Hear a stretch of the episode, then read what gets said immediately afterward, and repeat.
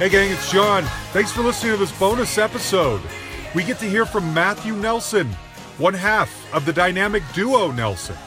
So, they are releasing today, September 29th, a remastered version of their debut album, After the Rain, on vinyl. And Matthew was kind enough to come on here and talk with me about it. So here's how this happened. Regular listeners know about a month ago I was at the Nashville Rock and Pod uh, Expo and I got to host a songwriting panel which Gunnar Nelson participated in. And he was great. And afterwards I asked him if he would come on the show so that I could spotlight him and give the full hustle treatment. He said he would. He put me in contact with his people. His people are the same people that also manage Loverboy and Hall & Oates. So I already kind of know them. Loverboy, Mike Reno's been on here, and I've been bugging these guys to get either Daryl or John on for a couple of years. So they know who I am, and they contact me and they say, hey, can we time that interview to the release of After the Rain on vinyl? I said, absolutely. So, scheduled time for the interview comes around, and instead of Gunnar, it's Matthew, which is totally fine. These guys are absolute pros. I have been knocked out by the professionalism and the entertainment value of talking to the Nelsons. They are amazing. And I was told we would only have 15 minutes. Now, you guys know I like to go 45 minutes to an hour at least. I said, well, can I at least have maybe a half hour? They said, well, probably 20, 25 minutes max, maybe. So I go in thinking I'm only going to get 15 minutes. Let's hit the details on the uh, the vinyl release, and maybe we can get into a few more details after that. Well, Matthew, bless his heart, was kind enough to talk to me for about 35 minutes, and we touch on a lot of other stuff. It's not completely the full uh, hustle process, but it's pretty close. I almost put this out as a regular episode, but I wanted to time it with the release, and and it's really about promoting this this vinyl album. And anyway, so we talk about the ups and downs. You know what happened? They sell five million copies of that debut album, and yet they can't get arrested a couple years later. We talk about the girls they went out with, what they've been doing. I I love these guys. So I hope you enjoy this conversation, and I hope you are reminded of what a cool band Nelson was. Anyway, uh, thank you, Matthew, for talking to me. I believe he called in from LA. Here you go. Alrighty. I, I know we're short on time, so I'll try and get right to it. So first Sure. of all, tell me, tell me a little, tell me, give me the specs on what the reissue is. Tell me all about it. Okay, so our album After the Rain, I guess for better or for worse, is kind of considered a a, a rock classic now. I Uh-huh. to say that. So uh, when we got the uh, the call that Friday Music was interested in reissuing our album in uh, 138 gram uh, audiophile vinyl, I was really excited. The problem was we couldn't find the master tapes. Uh, they had Really? been mislabeled and mismarked. Yeah, we we lost them actually for years, and uh, we finally doubled down on on our label, which inherited uh, the DGC label, which wound up being Universal. Music, and uh, we we actually found the masters mislabeled in the wrong size box actually. And what we were trying to find, of course, is the un-EQ'd two-track masters of the album, Sure. sequenced or not. But we just couldn't find it. And when we found it, I was jumping for joy. And, and as far as my brother Gunnar and myself, it's kind of my world is the mastering and, and product management. And so I got a chance to fly out to Los Angeles from Nashville and re-EQ the album and master it with Evren uh, Goknar over at the Oh. Capitol Tower. So it just uh, turned out to be a dream come true, and especially because Yeah. I really felt there was a lot missing. Uh, even though it sold millions of copies, there was a lot missing from what I remembered hearing in the studio. and a lot of it was low end. I think that when Oh. uh, the initial uh, mastering engineer uh, mastered it, I think he was probably using a subwoofer in the studio, but it just kind of like um, the the end result was I was losing a lot of information below a certain frequency, and it's all back there now. Of course, it's louder because it's 30 years later, but Sure. we made sure that uh, we absolutely didn't slam it like a lot of people are doing now. Like kids, they love hearing things just completely compressed to the bejesus, and yeah. with us, we wanted to keep all the the musicality and not change the record, but enhance the record, and that's exactly what we did. Okay. So when you, what's the thinking of putting out a reissue on vinyl versus or in it as well as CD? I mean, I know people say that fewer and fewer people buy CDs anymore. I'm one of those people. Is this something that's very specifically uh, it sounds even better on vinyl or what was the thinking behind choosing one over the other?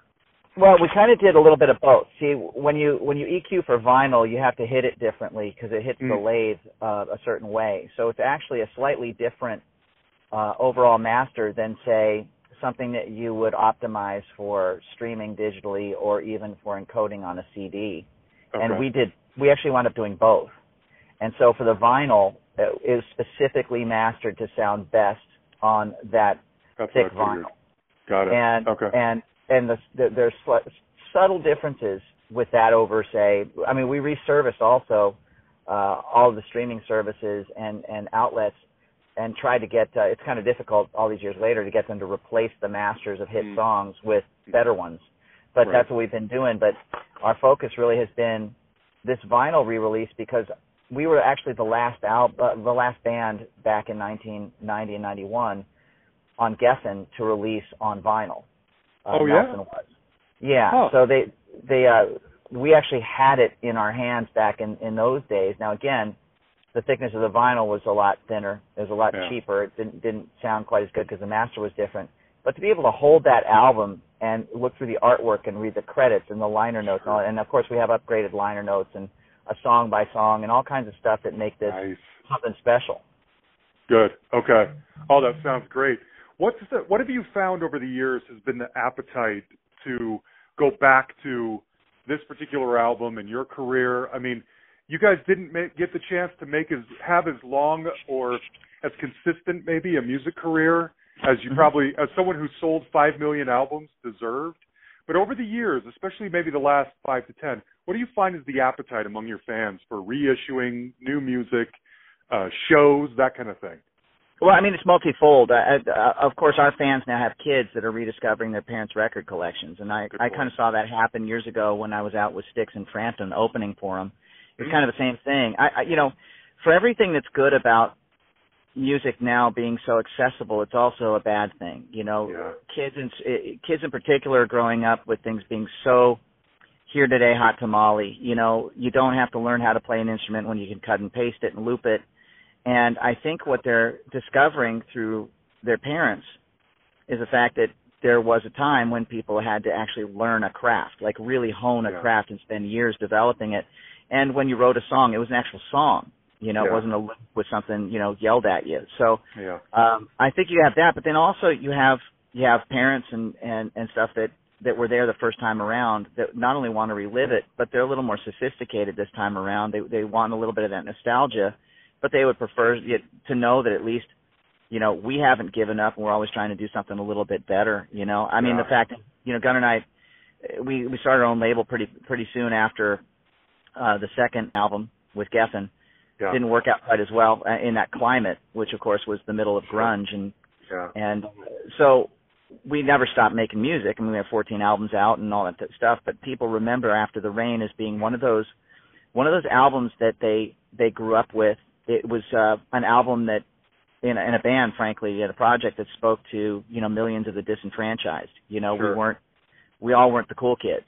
We were Yeah. speaking for most of us and and I think that when you put on the album we designed it to be an album it was one song leading into the next song leading into the next song and it, it it took you on a trip when you put it on you know and of course side 1 was side 1 you flipped it over and side 2 had a similar vibe and and Yeah. we did that on purpose and and I think there was more care that was put into it and and nowadays Yeah. of course it's kind of gone back to ironically where our dad was you know back in the 50s Mhm. one song at a time Yeah. and people are making their own things. But you know, I think there is kind of a, a bit of a, a nostalgic yearning for an experience, for a musical experience. Yeah. I'm sure based on something that's always kind of irked me a little bit about Nelson is that I don't think you guys maybe because of because you were just too pretty or because it was you know lumped into sort of the hair metal I hate to call it that but genre Sure. that's going on. I think that I think what got lost in the shuffle is what classicist you guys are in terms of songwriting. There's no question that these songs you can dress them up. You guys can have your hair long and look good and dress them up as hair metal or whatever, but the bones of these songs are so solid. They're classic. They're, you know, they're tradi- they're going to succeed no matter what. Did you ever feel like you were given the credit that you probably deserved at the time or ever? Well, that's a tough question to answer without sounding like you know sour grapes or whatever. I mean, Well- the truth is, it's kind of a family tradition. You know, yeah, that's I- what I'm thinking. It came from your dad and beyond, and, right? and, and Ozzie as well because he was considered a pretty boy for his era and all that. Even though he was, you know, super solid, had number one records, and toured a Yeah. big band for 14 years. I mean, you know, here's the thing. I always say it like this: the media is a blessing or a curse. Mm. And of course, you use it to sell records. For us, it was MTV. For our dad, it was the Ozzie and Harriet show. Mhm. Now, Paul McCartney says in the show that we do for our dad, you know, we didn't get the Ozzie and Harriet show over in England. He was Mhm. he was the famous one in the family. Mhm. And in England, he didn't have any of that stigma that he had in the States. Similar Mhm. vibe, you know, oh, he's too Yeah. pretty or manufactured, whatever. Gunnar and I, the same thing. You know, we, we of course were darlings of MTV, but if you even listen to the music back then, it was really obvious for those people that grew up with that. Nelson had a completely different, yes, we were pretty guys. We did that on purpose. We went to England and, you know, kind of studied image and all that kind of stuff, Yeah. but we also were twins and and honestly in Europe, which we always anticipated it was going to be a global effort, not just the states. Unfortunately, it didn't get there because Geffen sold his record, you know, record company, you know, halfway through our first single. Okay. But um, you know, it was more of a European thing where image is as important or more important even than the music. But Right. for Gunnar and myself, thank you for for citing, you know, our influences because truly we were songwriters first. We we Yeah. still are. We're we're You songwriters. We just we just wrapped it up in in in a package because we figured we it's part of the job, you know, make Sure. make that part of it as well. And we were too pop for the rockers, you know, the Mhm. the hardcore rockers and the Metallica crowd, and of course we were too heavy Mhm. for you know the the the poppers, you know the yeah. you know. So we Yeah. found ourselves kind of the one guitar band on pop radio, and when we Yeah. hit with pop radio, rock radio abandoned us. So to answer your question, we were always men without a country, and I was okay with that to a certain degree because Interesting. what we what we were trying to do, honestly, was kind of a counter statement to everything that was happening at the time. Ironically, all the hairband crap Yeah. because even though we had long hair, we didn't wear makeup, we didn't have Aquanet, we didn't all this stuff, but but our stuff was far more the DNA was the California sound. It was it was everything ranging from our dad, the Beach Boys, you know, the Byrds, the Hollies, all that stuff that was actually non blues related. yeah. And everything that was happening on the hairband stuff. Look, I hate to say it, I love ACDC, Totally. but it's awfully it's awfully easy to sound quote tough when you're playing one four five blues with a Marshall, you know. right. Uh huh. And we didn't we didn't do that. Love and Affection had a jangly Rickenbacker twelve string intro. yeah. So it was kind of a you know I kind of look at it as you know I never tell people this, but Gunnar and I kind of came out of that whole post punk power pop new wavy thing that was happening in L.A. in the late seventies, and played clubs there. So our our actual motivation was frankly to fuck with people, and Yeah. that that's what we did. And I thought it was always kind of ironic that you know yes it was wrapped in a pretty package, and unfortunately or fortunately for us because it sold a lot of records you know, we never did an interview for a teen magazine like Tiger Beat or whatever, but we were the darlings of that for a year, which completely Huh. killed any chance of having any kind of credibility. huh. It was like I actually ran into I went to a Henry Rollins from Black Flag. I went to one of his shows in Hollywood years ago and it was right at the height of our of our success. uh-huh. He didn't know I was there. And my dad's uh tour manager from back in the day, he actually was he wound up managing the Dead Kennedys, but he was doing sound for Henry that night and I hung out in the audience and Henry dissed my band. He was talking crap about it. Oh, Really? And yeah, yeah, yeah. And so I went backstage with with my friend Gary Hurstis, and he saw me, and he didn't back down. He said, "What are you doing here?" And I said, "Well, Hank, to be honest with you, I've been a fan of yours for a long time. He's like, give me a break. I said, no, seriously, I have. You know, since the Black Flag days and all that. I said, and I read your books and and I think you know we have a lot more in common than you think. And he laughed in my face. He said, how the hell do you figure that? And I said, okay. Whoa. I said, how's this? People see you coming at them. You got tat- tattoos all over your neck. You clearly lift weights. They're scared to death. They probably cross the street when you're coming at them because they figure that you're a homicidal maniac and you probably have nothing worth saying. Uh-huh. Now, clearly it's the opposite of the truth. Sure. And so I said, you see a picture of me on the cover of Tiger Beat and say, that's all that guy has to say. Yeah. And frankly, I've never been a part of that. That's what the record company, it sold a lot of records. I had nothing to do with any of that. The photographer sold all those pictures. And if you look at those articles, they're all quotes from things like Rolling Stone or whatever. They're just put in there. yeah. He said, huh, interesting. I said, yeah. So I said, basically, people believe and make a judgment based on what they see usually before anything. And he said, huh, never thought about it that way. What do you want to do about it? I said, well, at some point we're going to work together. He said, okay. Six months later, I called him. He did some spoken word on an album uh, that, uh, unfortunately, Imago never let us release it because he was Oh, under contract with it. Oh, But the fact is, you know, the, there was the victory is is like you know I became friends with Henry Rollins, Yeah. who couldn't have been more of an odd fit, because it's the same kind of spirit of, you know, look, I love to write a hit song. Don't get me wrong, that's my that's Sure. my goal. I'm I'm a I'm a I'm a Paul McCartney fan, and I am unashamed of it. My goal is to write the best song that's ever been written. But at the same time, I want to take people someplace and make them think. And if I piss them off to do it, or if I make them feel uncomfortable, Uh-huh. which is ironic to say now. I mean, you know, years later, it's not like Nelson was a big, you know, ooh, that's a big rebel band. It's not like it Yeah. made the splash that that Nirvana did with Smells Like Teen Spirit, but that was just basically straight up punk in a sweater. yeah. But true. you know, it was, it, and they were there at the right time. Even Grohl says Yeah. it. You know, they were there at the right time.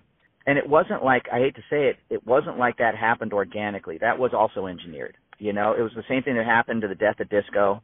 You know, ba- records got bloated, bands got too meaty and expensive, and you know, my label actually DGC decided to, you know, rent something or, or buy something from Sub Pop and put it out, and got MTV to go along with with dumping Yeah. all that stuff, and it was either hip hop or it was in a, Mhm. in flannel, and Yeah. so it was Pavlovian, and I see it for what it is because I've been in this for a long time, and I realize now that what it really comes down to is that's all the music industry bullshit that has kind of eaten itself in the last 30 Yeah. years. Clearly. Yeah. Yeah. And so now it's come back to guys like us that still play music because we genuinely love it, and Uh-huh. and still go out there and play. And thank God we play because that's where the money is now. Because you know Sure. they ripped us off for years, and nobody got paid except for them. They all have wineries and stuff like that. But um we we still we still do it because we love it and Yeah. it still means something to to us and and uh what I love about this album in particular is all the things that I had to go through for this album to ever even come out, all the stories behind every single song on that record, the fact that um you know we were dropped for a couple of days because of an ill, you know a bad start with some big name producers and got the chance to go back into the guy we did demos with and pro- produced it ourselves with him. And, and the thing is, I'm a little bit pissed because we never got credit for, Mm. you know, being the writers that we are or, or playing the instruments or all that because it was so easy to say, oh, you know, that was completely fabricated. It, it couldn't have been further from the truth. Yeah. But at the end of the day, as long as a kid went out there, or even now an adult goes out there and puts this album on and says, wow, that really does, that's fresh and it has Yeah. a different, a different thing. And it did stand out then, and I think it still stands the test of time. It's so good.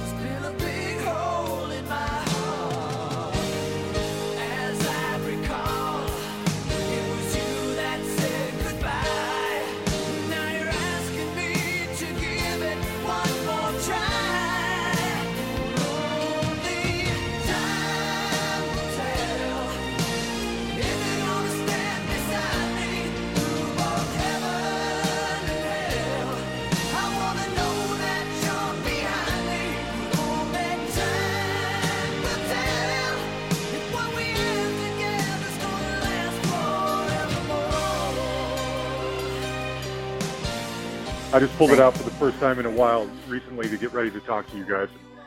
It hol- it completely holds up. Those are incredible pop songs. You know what I mean? Thank you. And by pop, I just mean they're just catchy songs. It doesn't matter what you're into, if you're a metalhead or you're a pop. What doesn't matter. Sure. They're just solid to the bone. You know. A couple um, last month, I was in Nashville and I hosted a songwriting panel with Gunnar, and he Oh, sure. articulated a little. Yeah, he articulated a little bit what you just mentioned about the rise of grunge and the end of, again, we'll call it hair, hair metal, uh, Sure. being sort of um, uh, preconceived by the record labels. That they were, Uh-huh. you know, they had built something up. Well, you guys as an example, we're going to build up Nelson, but then we're going to tear it all down and we're going to start all over again with this with the flannel and everything. How Well, how yeah. did you see that? Give me an example of how you saw that firsthand. Firsthand, uh, well, coming you off. know, you saying it being being preconceived, but it was, you know, that they had planned it this way. Well, we had, you know, we were living in that building there on Sunset Boulevard that David Geffen owned, and you know, of course, he's a billionaire, multi, you know, multi-egoed mogul that kind of ran, was one of the six guys that ran Hollywood. Yeah, true. Um, I'll tell you how I know that this is the kind of stuff that happens. Okay, nobody's heard this before, but it's the truth. okay. And uh, our our second song was a song called After the Rain.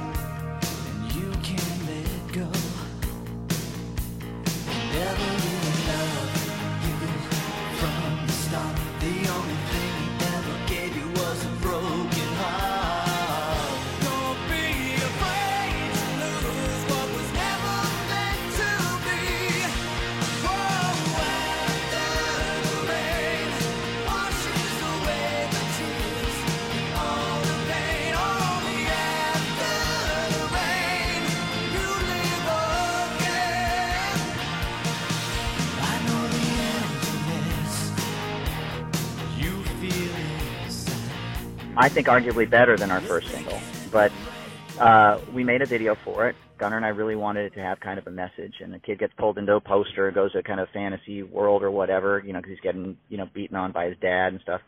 Anyways, he comes out. It's basically the music is the escape. We've all heard the story before, but to us, we live it and we meant it. Anyways, we made this great video when people were making videos, and we knew that we were going to have to spend all this money out of our we, our recoupment fund, which meant we were never going to get paid.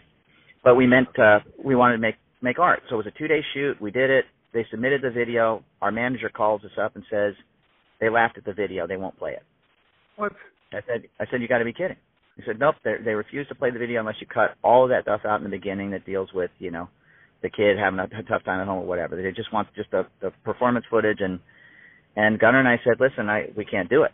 You know, it's not a matter of like if it made sense, we would do it, but I don't get it. They said, look, they just don't like the spiritual stuff in it. They just don't like anything having to do with the emotions. And said, well, fuck them. I said, how's this? Um, I, so he said, look, I'm telling you, they, they refuse to add the song. They're not going to add it on the playlist. I said, can they really do that? I mean, we're like the number one most requested band. It'd be like Bieber not getting played right now. It was for a second. And he said, yep, they're they're just refusing. There's a guy there named uh, Abbey Konowitch. He's still in the business. He said Abbey Konowitch is there, and he just he hates you guys, and he just he's looking at the, he just wants to basically stick it to you. I said, oh, I don't know why. I don't even know the guy, but okay. I said, how's this? Tell him that's fine. Just just get him to uh, how about one spin a day at two o'clock in the morning. Mm.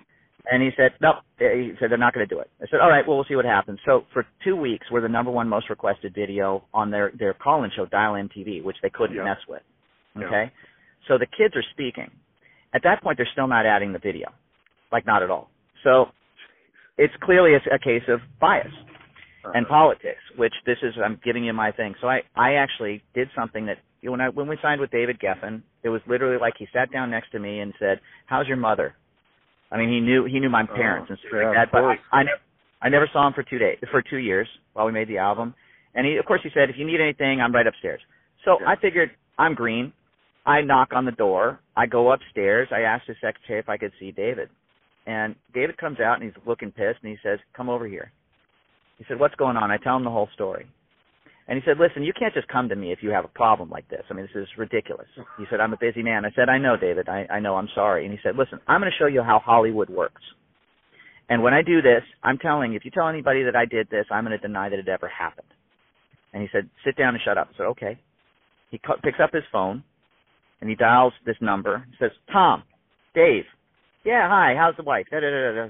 Uh-huh. You know, yeah, thank you very much. Yeah, Nelson's doing really well. I appreciate that. And listen, you know, I got to talk to you. I got a problem with you. You know, the People magazine article just came out on the top 10 most important people in Hollywood, and Abbey Konowitch is there is there right now. And frankly, you created a monster with that guy, and I'm going to hold you responsible, okay? Because honestly, he really bothers me. And frankly, who are we to say who who you know what the kids want to hear or whatever? And oh, okay, sure, you got it. All right, we'll say hi to the wife. It lasted the phone call lasted 40 seconds, and he hung up the phone, and he said, "Don't bother me with this again." And uh, tell your brother I said hi. I said, okay, fine. I went downstairs. The next day, Gunnar and I were playing something called the Rock and Jock softball game. It's an MTV thing that they had that was like for charity, the TJ Martell thing. So we're at USC about to play baseball, and I'm on the field kind of warming up. I've forgotten about this whole thing, just kind of a little bit. Well, it is what it is. Yeah. And I see this speck running at me from the center field wall, and I didn't know who it was until he got right up in front of me, and it was Abbey Konowitch. It was this guy Really? okay, Abbey Konowitch, and he grabs my hand, starts pumping it up and down furiously. I'm so sorry. I'm so sorry for whatever. And he looks terrified. He looks like somebody's been chasing him. And he said, "I'm so sorry. I didn't mean to offend you. Whatever I said, I'm just so sorry. Just this is please, please. Are we friends? We're okay. We're good. We're good." And, and our video went into into uh, heavy rotation, four spins a day that day. And I don't know what kind of shit rolled downhill on top of that guy's head, mm. but I saw in one instance how this shit works. Oh man. Okay. So Wow. as much as I grew up thinking, and it it kind of blew my mind because as much as I Yeah. thought it's all about the best song wins and Yeah. all that, there's a lot more to it, my friend.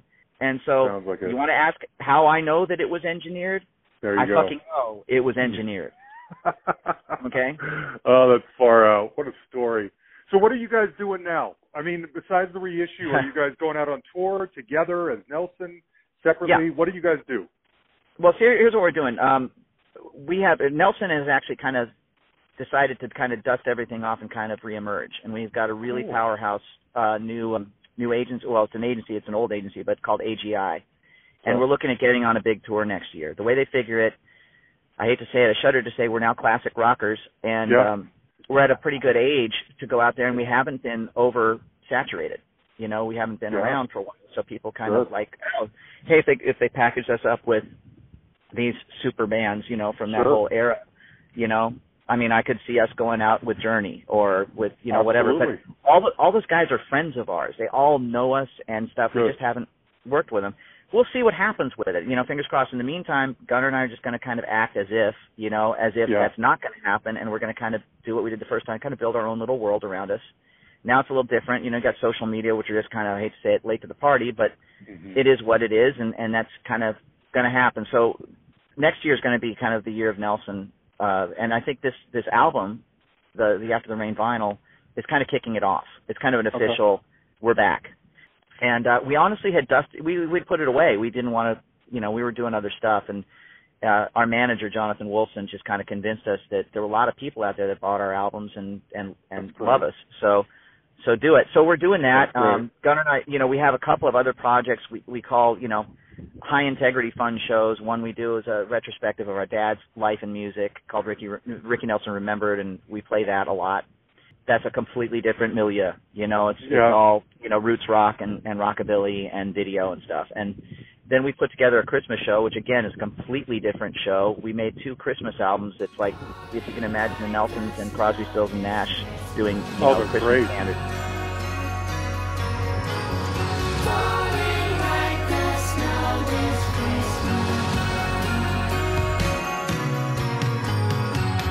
Falling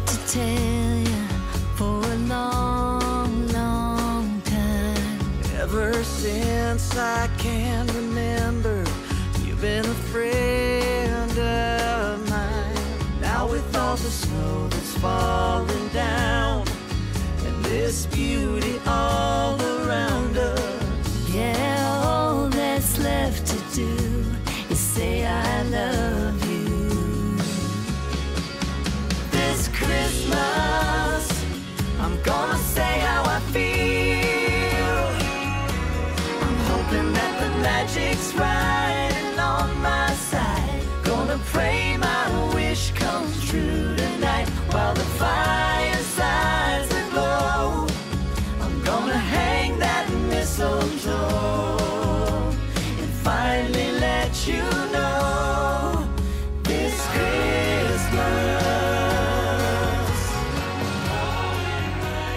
Yeah, they're really fun, and so um, we kind of wanted that to be, you know, a certain time of year. It's it's an evergreen thing. We just basically close up shop and go hit the road and sing Christmas songs. And Perfect. and uh, fortunately, we had a couple, you know, couple of years of hits with a new song that Yeah. we wrote on that on those albums. And and you know, Gunnar's got his scrap metal thing, which is just kind of a goof of you know all the lead singers from those '80s rock bands in one band. They all sing three songs and oh, I didn't know each that. other. Oh, Yeah. fun. Okay.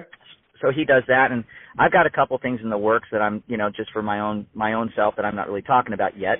But Okay. um completely different thing. I mean i, I did have something together. It was a a, a well it was, it was a modern rock thing a few years ago. Jim wirt produced it who did um incubus and Oh, uh president of the united states and um and hoobastank and stuff their first stuff. Um it was called red 37 No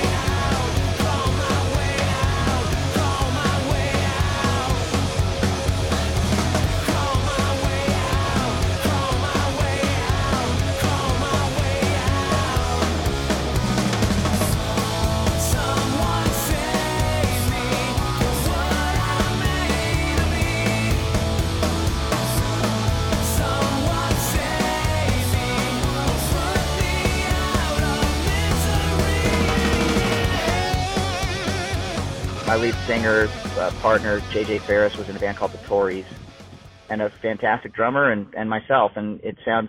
I'll send you some of that music. if You want to hear it? I would love that. Yeah. We're thinking about. We never we never actually officially released it. We're thinking actually about doing, you know, a new release slash re-release because we were one of the last bands that recorded at Sound City, which was that Oh, uh, sure. that studio in Dave Grohl's movie. Seen the And- movie. Yeah. yeah. So we recorded 14 songs and mixed it and done in five days, kind of the way Grohl was doing it, and it's Excellent. it's the best thing I think. You know, I well, it was a Yeah. lot of fun. Anyway, so I'll send that to you so you can listen to that. Oh, I'd love it. Yeah. Well, this is great. I mean, I think about you saying this. It makes perfect sense. It should be Nelson, like Cheap Trick, and Foreigner, or whatever. Oh, my God. You know, all those bands tho- that go That's out and do these package deals. Yeah, I'll see. it would be perfect. amazing. Yes. Oh, yeah. Oh, That'd be perfect. fan- Okay. yeah. You're on the right road. I, to me, Okay. uh, um, okay. Last question. I've always wanted Sure. to know. Back in the '80s, I had a huge crush on Judie Aronson, who from Oh. Weird Science, who was in your video. Oh, yeah. Did one of you Hilly. guys date her? Yes. No, no, we didn't. As a matter of fact, I lo- I really liked Judie. I think she was great. But when we went to cast that that role, it was funny because we did the whole thing with you know laying out the modeling cards from LA Models and all that Uh-huh. kind of stuff, and you know the Playboy bunnies, which were all people that we knew, or the Mud Wrestlers, all the people we knew. You know, that's a, that's another book. But I remember Gunnar and I growing up, kind of. I hate to say it, but kind of being the dorks that brought guitars to school, and and that movie completely resonated with us. So um, we thought, spiritually speaking, what if we could track down one of those girls? And we found Yeah. Judie Aronson, and she was living, you know, three blocks away from us. And I just remember it was my first brush with the difference between, even though my sister was an actress, and of course, you know, Uh-huh. Ozzie and Harriet's grandkids, the whole Sure. acting thing and the the uh, kind of I hate to say it, but the attitude associated with being an actress or an actor. Uh-huh. I mean, musicians don't have people carrying deli trays around for them and personal assistants. Okay, it just doesn't happen. But I just remembered that, you know, we had Jim Yukich shooting this thing. It was a two-day shoot at Raleigh Studios with a real film crew. I'm talking, you know, 35 millimeter Oh. film. Uh-huh. And I remember that she insisted on shooting her stuff first. I mean, we had a crew of 40 people there. She insisted on cr- shooting her stuff first because she wanted to go to Palm Springs for the weekend. Oh, And, and and, because I said, she's an actress, she can demand this, I guess. well, I guess she she demanded it, and I thought, okay, we have two ways of going. We got the shoot going. And I could tell her, you know, Judie, I really love your movie, and you're really cute, but go fuck yourself. But I just, okay, you know what? We're going to do it because there's another challenge. This is what my Uh-huh. grandpa Ozzie would do. We're going to accommodate this one difficult kind of person, and I she didn't know who we were or anything. She, you know, it was the first thing we ever did. So yeah. you know, she, you know. So, anyways, we became very friendly after that, but nobody dated her at all. Unfortunately, I I had the dubious distinction of being the first guy in Hollywood to date Bobbie Brown, who wound up being the cherry pie girl. Oh, yes, that's right. I forgot about that. And all I can say is, I was there first. Okay. Are you in her book? She wrote a book oh, about Oh yeah, this, I'm, of course I'm I'm in her book, and all I can say is, you know, the the truth about it with Bobbie. When I read what I what I read in there, the difference between the two of us is, I wasn't fucked up back Uh. then. I didn't do drugs. I remember everything as it really happened. Yeah. And for her, unfortunately, her life for many years has been nothing but a a blur of drugs and dick. And for Yeah. me, you know, I was I was actually let's just say this, what she wrote about me was and especially what she wrote about Gunnar was complete complete fabrication. really? And uh oh yeah, I mean, look, she she was she was not a faithful person to me. yeah. I treated her like gold. You know, it just it didn't work out, and I think I had an immense amount of class, and unfortunately, she did not. yeah. You know? Oh And- goodness. Oh yeah, and um all I can say is, you know, time has not been kind to that woman. So I'm all right. Okay. Yeah. Well, uh, Matthew, thank you. This was a total blast, and I, you got, I'm so excited for this new direction because I think it's the right thing, and I, as a fan, will, I can't wait to see you guys on a tour with these other guys and go to experience all of it. I think it's the perfect thing. So I wish you the best. Well, thank you. Uh, you know, and that's really cool too. Is that I honestly feel like back in those times when we we toured with, I remember Cinderella and Lynch Mob. We were in the middle of that package, and we were like, oh, the one of these things things is not like the other. Even though I love both all those bands. sure, sure. George Lynch had us sing on his solo album after he saw us, and we became friends. And Tom Kiefer, you know, I, one of the best shows I ever saw was Cinderella with with Bon Jovi at the Philly Spectrum Yeah. in '86. I mean, it was Yeah. awesome. yeah. But at the same time, I honestly feel that something comes with being around 30 years later and Mhm. still being able to sing. Thank God, because a lot of our friends have vocal problems. Is yeah, that um, you know maybe now is the time where people actually listen to the music and really Yeah. get into it because all that other stuff is done. Not none of us are heartthrobs anymore. I'm talking our audience isn't either, and Right. that's what's really kind of fun about it because when you, as you said, when you strip away all of that stuff, our job was just to make really good music, and I think we did. absolutely. and we do. I do. I agree, and I think too with this, when people start to get older, all the irony of liking whatever they like, and maybe Uh-huh. feeling like a guilt, it's a guilty pleasure or something, starts to wash Oh, away. So the, there's no there's no like guilt involved. You just like what you like, and you get excited about it. And uh, the whole like genre and siloing of people and whether they're cool or not, and what genre they play in, it doesn't really play a part anymore. You just your iTunes really. library is full of everything. You know. Well, it, indeed it is, and and let's face it, whether you know whether you loved us or hated us, the truth was we were around a lot, and you, I'm sure you heard our songs enough to have you know the way I have a philosophy. If you hear if you hear some piece of music four times, it's become part of your lexicon. It's it's become part of your life, you know. So I think that uh, oh, that's funny. I'm gonna what's what's your cell number? I'll send you something to make you laugh. I'm gonna make this shirt up, and you'll you'll you'll laugh when you see it Okay. but I think that it's it's cool because now all that other stuff you're absolutely right. It's uh Yeah. you know a, a lot of that stuff doesn't doesn't matter anymore. And It it's funny. It's like it's like when I went backstage and and caught the Def Leppard um Tesla show and and and we're friends with those guys, you know? Eh, Those Yeah. guys when when Nelson hit, none of those guys would take us out on the road cuz they thought we were whatever they thought we were, a chick Wow. band or whatever. You know, and now they're all super good buddies, you know, Sure. the guitar player from Tesla stays with us when he's in town, you know, and Oh, that's great. you know Phil But- X is, you know, the Bon Jovi's new lead guitar player is one of my dear friends, you know, Really? and Oh. oh yeah, we uh, Um, I played bass in um in the in the band that does the American Music Awards and the Billboard Awards now for 14 years. Phil X has been in that with me for that long. You know, I love Oh, his band, The that's Drills. And now you would be the perfect again going back, having Nelson on that bill with those bands makes absolute sense.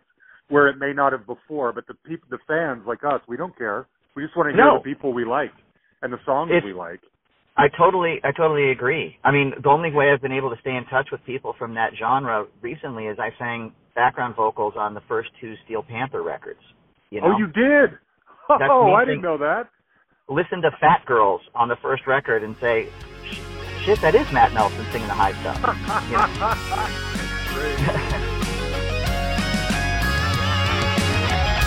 Saw her drinking beer, peanuts by the bar. I was pretty desperate, and I knew she had a car.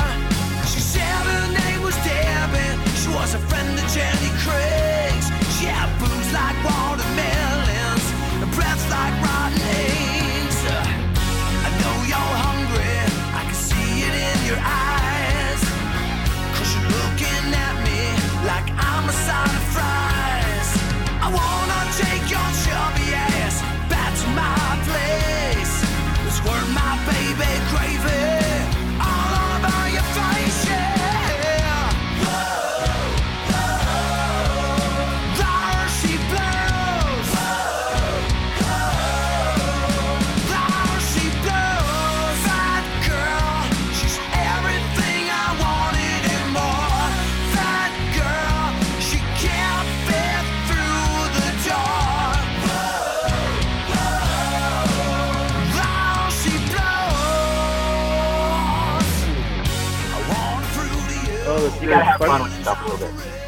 I got the uh, text by the way. That is hilarious. I've never Isn't seen that funny? before. Yeah. I mean, it's like everybody knows that Nirvana logo, and I was yeah, like, of course. yeah, maybe I'll get my ass suit off, but it would sure be fun to like put that up online and let our fans just make a bunch of those shirts. That is great. we'll have to do that. Well, Okay. hey, thanks for your time, Matt. I really, really appreciate it. There you have it, Matthew Nelson. I love that conversation. Uh, these guys are so good. I'll try and get that image and post it on Facebook if I can. It's hilarious. You you know the Nirvana logo with the like xed out eyes on sort of a smiley face? It's that only instead of Nirvana it says Nelson and it's got like the long Nelson hair. It's hilarious. I'll be honest, you guys. I was late to the party on Nelson. I was. They were not my cup of tea back in 1990. I was a 17 year old heterosexual guy. I was not really into hair metal. That became way later. And these, even though I secretly liked these songs, they were just too pretty. And I think the album cover was sort of pink and pastelly, and that just didn't feel right to a 17 year old guy's, you know, music library. And so I wrote them off for years. And then eventually, as I was saying, when iTunes start coming around and you find that your music library is full of all different genres, you know, you get older, you don't really care about being cool or you just want to hear what you like. And I rediscovered that them then. And if you go back and listen to After the Rain, that album is almost perfect. I like it so much, and I and I was a skeptic back then, and I've come around. So I hope, if nothing else, whether you buy the new After the Rain vinyl or not, I really hope that you will reconnect and and uh, rediscover Nelson, specifically that album. It is so good, and I mean it when I say I would love to see them open for any package tour. It would be perfect, uh, a perfect package. So I'm excited for the future of Nelson, and I'm excited to hopefully see them in concert one of these days. Anyway, great band to rediscover. Uh, so that's it, guys, for the bonus. We'll be back in a couple days with a regular episode. Thank you, as always, Yan the Man, for everything that you do. I love you. Uh, we will talk to you guys later. Thanks, gang.